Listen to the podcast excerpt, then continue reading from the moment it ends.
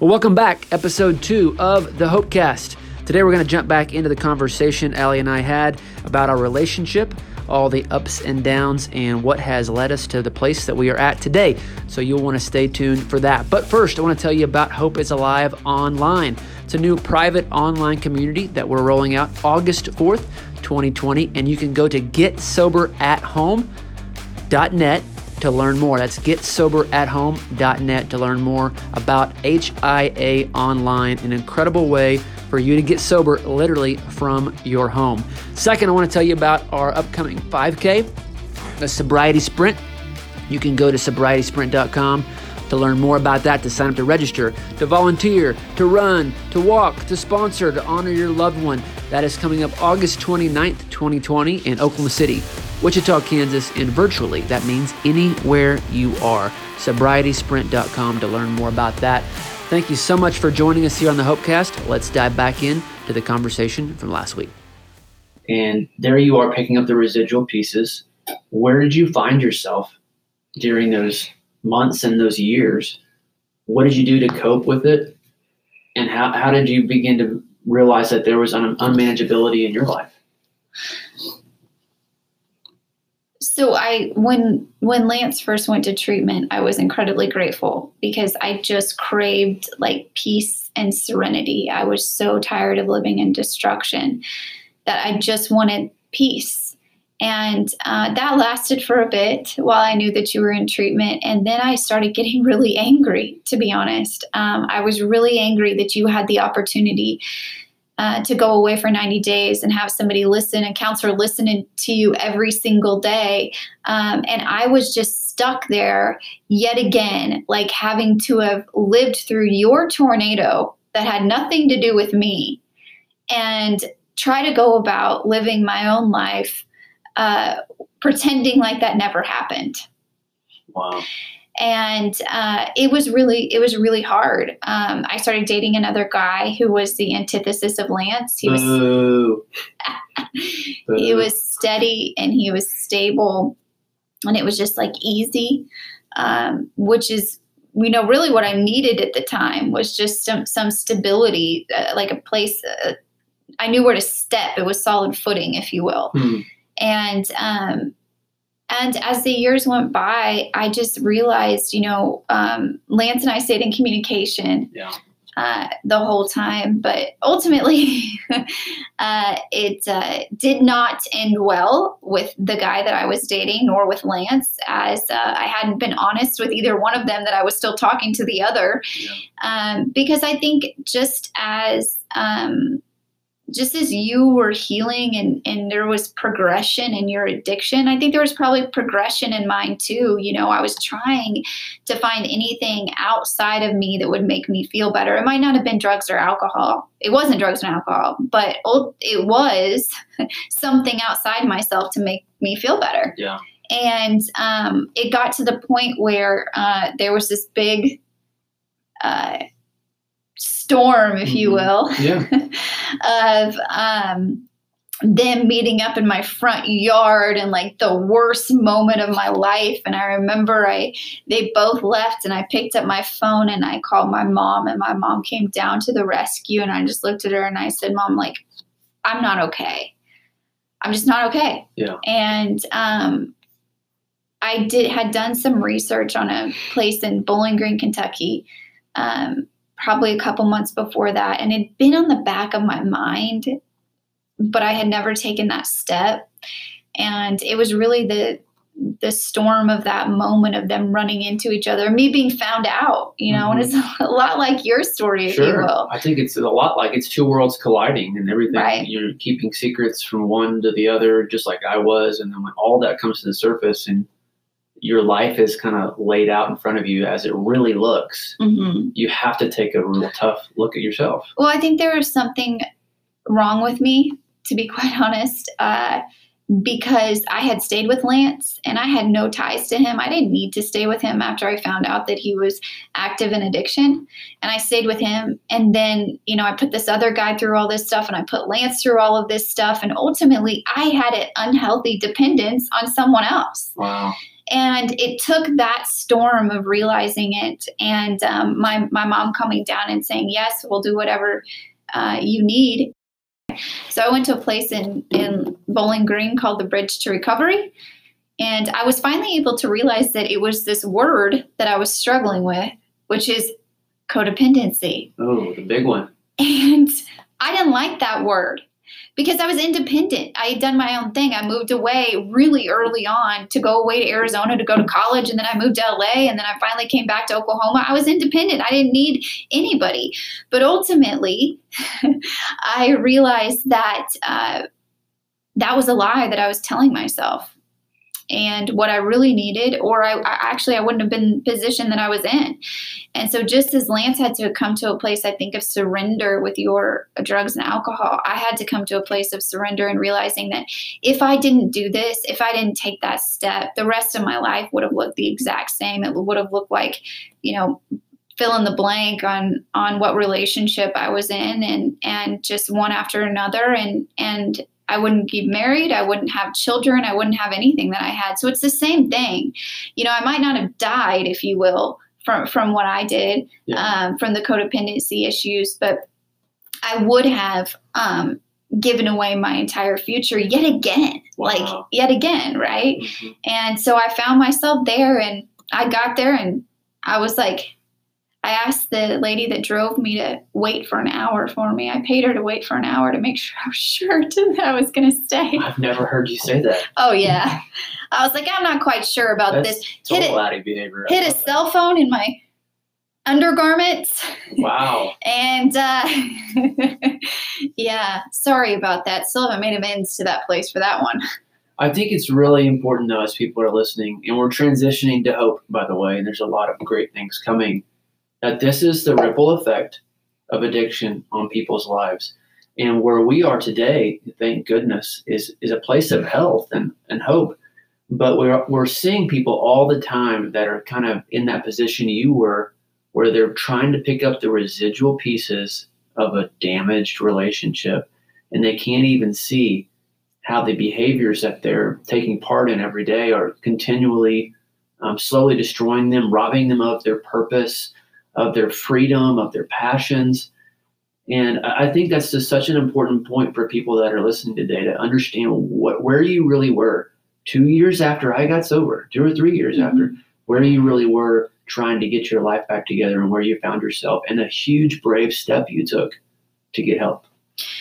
Yeah, unfortunately, it does put a spotlight. Someone else getting healthy does put a spotlight on your own behaviors. Um, and that's what it did. I mean, I it's so strange to think about at times because although my drug of choice was not opiates or alcohol, you know, my drug of choice was people, making people more important than God, making people more important than myself, uh, relationships with my family, anything. And it's the exact same thing. It's just plug in whatever word it is for you.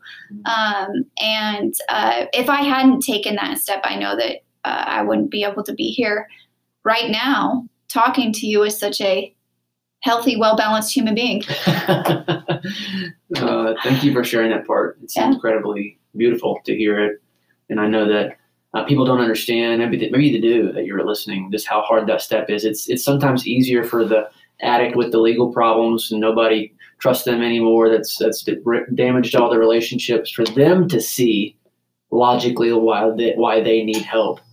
But I think for you to take that step when everything from the outside world is telling you, "Oh, your life's okay," Yeah. But you know inside that it's unmanageable, and you took that step to find uh, freedom, and I'm really proud of you. And the, the truth is that Thanks. the I'm third of you too. the third part of our um, story, uh, this season of our life was would not be possible without you have taken that step, and so many lives wouldn't be changed if if you hadn't gone to that facility and learned what you learned and taken it back and implemented it Mhm. that hope is alive. But I'm jumping ahead a little bit. So you come back. We begin slowly over a period of a couple years, a year, 18 months, something like that. To come out of the sabbatical. Yeah, for me to begin the transition out of the sabbatical, we begin to talk a little bit more about our future and our relationship. And uh, you, I'm not telling your story, but you get a, a call to the ministry. Would that be fair? Yeah, so I had my own business. Like I thought I had life figured out when I came back because I did not want to be dependent on people anymore. Um, and so, So except for the opposite direction. except for Jesus, man. Mhm. uh, and um, and I thought I really did have life figured out. And uh, when Lance first started talking about Hope is Alive, I was right there with him and threw on every single one of his events. Got to see HQ, our first house, before uh, we, he signed the paperwork on it. So it had always been like a part of of me and our story. That's right. Um, but ultimately, I was doing a devotional one day, and the Lord said, Hey, this is where I want you. And so I typed it all out, and it was just really envisioning a women's program because we'd already had a men's program, three men's homes, um, a women's program for Hope is Alive. And uh, I sent this email to Lance, what I thought was at the perfect time um, in the middle of the night. So he wouldn't see it till first thing in the morning because he was in a good mood first thing in the morning usually. and uh, so he would see it. And uh, we met the next day for lunch, and he said, Yes, absolutely yes. And you're going to do it. Well, I think it's really important for folks to understand the timing of this as we kind of get to our third point, third takeaway, or excuse me, second takeaway, and that's restoration takes time and it Yeah. takes work from everyone involved. And so here we are, we're really beginning to get our, our relationship back on track. You've come on to the, the, the team at Hope is Alive, you're opening the women's home. But it's been It wasn't much of a team then. It was like me and you. Me and you. We, we were starting. Um, but the truth is, it had been four years Four years. since I had seen your family, maybe even since they had even heard my name.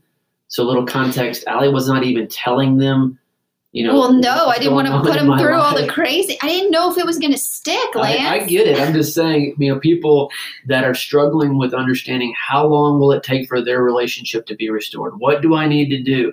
I'm telling you, it took us four years of, I guess, first me earning trust and being consistent and proving to you. and me having to get a lot of help and then eventually thinking okay i think he might stay sober if he hits four years And I think you might not stop seeing those other guys. So let's take that step, yeah right? turns out four years is a lucky number so here we are, four years after um, my sobriety or our, our kind of big breakup, and then you've gone to get help. Yeah. And we begin to slowly uh, come back together and go on some dates and talk about the future. And you're opening the house, and, and we finally get to that point where we're like, okay, I think we need to go and introduce this topic um, to your family and, and see what that's all about. And and there Yeah. we were, Halloween of 2015. halloween of 2015 he drove north on uh, i-35 and uh, to wichita kansas my hometown and uh, got to spend the weekend with my family and i was terrified but he did something super clever he carved our initials in the pumpkin instead of just like a little jack-o'-lantern and my mom was like oh maybe he has changed Hmm. That was it. That's all I had to do. no uh, you went through lots of conversations lance made amends i think a lot that weekend when he was up there Yeah. uh, with my family and uh, we had some tough conversations but you know when it was all over you the change. It was almost like you didn't even have to open your mouth. You could just see it in the way that you acted and the way that you treated me. Where before you know i would lug every single bag in and up the stairs and all of that you did it this time. Whereas before you waited for my mom to bring you food and all that. This time you got up and served other people. You did all the dishes. You did things that showed that you were just different. And i think you know in that moment they said okay. They took a look and thought mm, maybe Mhm. maybe Trust takes time. Yep. And on both sides of the street, our families had to begin to trust again, both of us. And we had to, both of us, take those steps to prove ourselves and to show that we were different people. You know, I think we're trying to be as open and vulnerable as we can, but our lives were both individually wrecks in different parts of our story. And we weren't great folks or to be trusted. And we had to both uh, walk it out and, and show who we, we were in this new and different lives and, and really what God had done inside of our hearts. And I think so when you're looking at restoration in your family and in your relationships with somebody um, that's been damaged, you've got to understand that it takes time.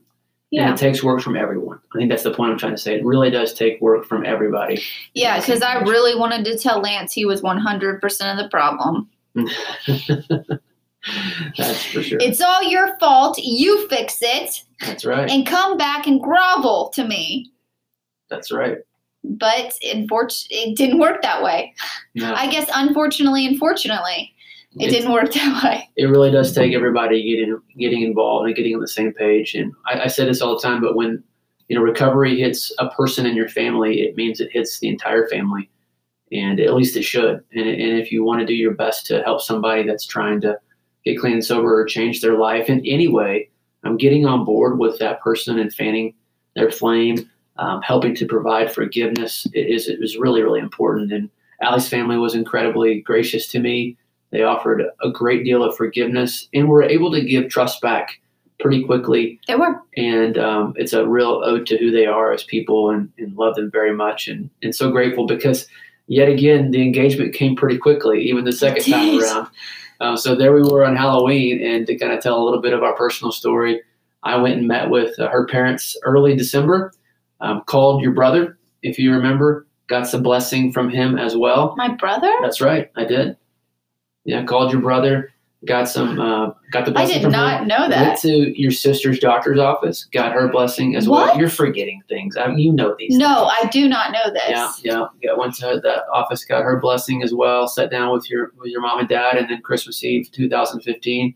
Instead of some fancy elaborate engagement on the top of Machu Picchu like the Well, first one was, the first one was. Um, it was right where you really wanted it to be, I believe, and that was in the living room in front of the Christmas tree Yep. at your parents' house. Surrounded by my family where they could actually be excited for me this time. That's right. Yeah.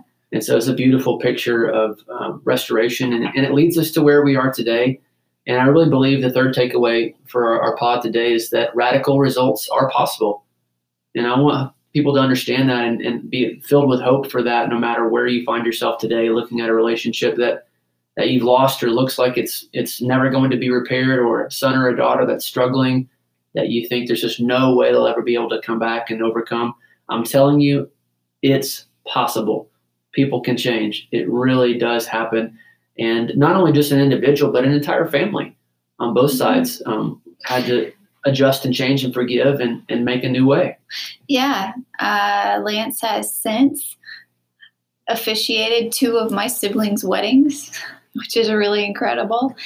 And I think mo- the most important thing I can say is this um, as we talk about all of our craziness and, and real actual heartbreak Mhm. along the way. Yeah.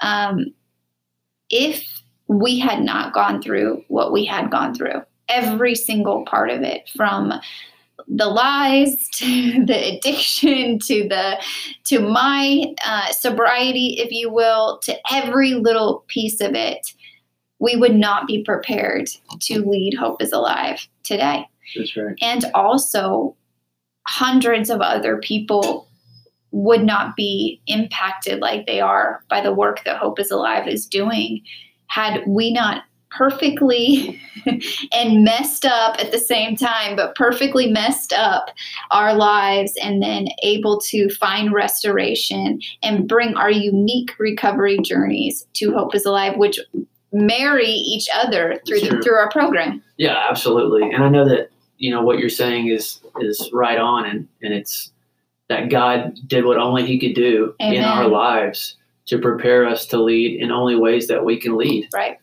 People have to understand that God can literally take everything you've been through, Every detail. every single mess, crazy situation. And I'm talking, we had some nutty situations, fights in the street, craziness, lies, betrayal, Lance spent addiction. four hours in the garage one time because he thought I'd locked him in there, Well, I And put a tracking device on your and the door car. wasn't even locked. I mean, there was just nutty stuff running into people that you were supposedly dating in public, and I didn't even know about. I mean, just all that stuff, and and I think people feel so ashamed of what they've been through, and as if God cannot take that. First off, it's as if God does not know that about them, Right. or know their thoughts, or know how dirty or messed up their lives were or are. He knows all of it. The Bible talks about he knows everything you're thinking about, what you're going through. I read that verse this morning in Psalms. And God loves to take what seems as if it's broken and turn it into something that's beautiful. And I think that's the story of our relationship today. It proves that radical results are possible. We are not perfect people by any stretch of the imagination. We both work really hard at our individual recovery programs.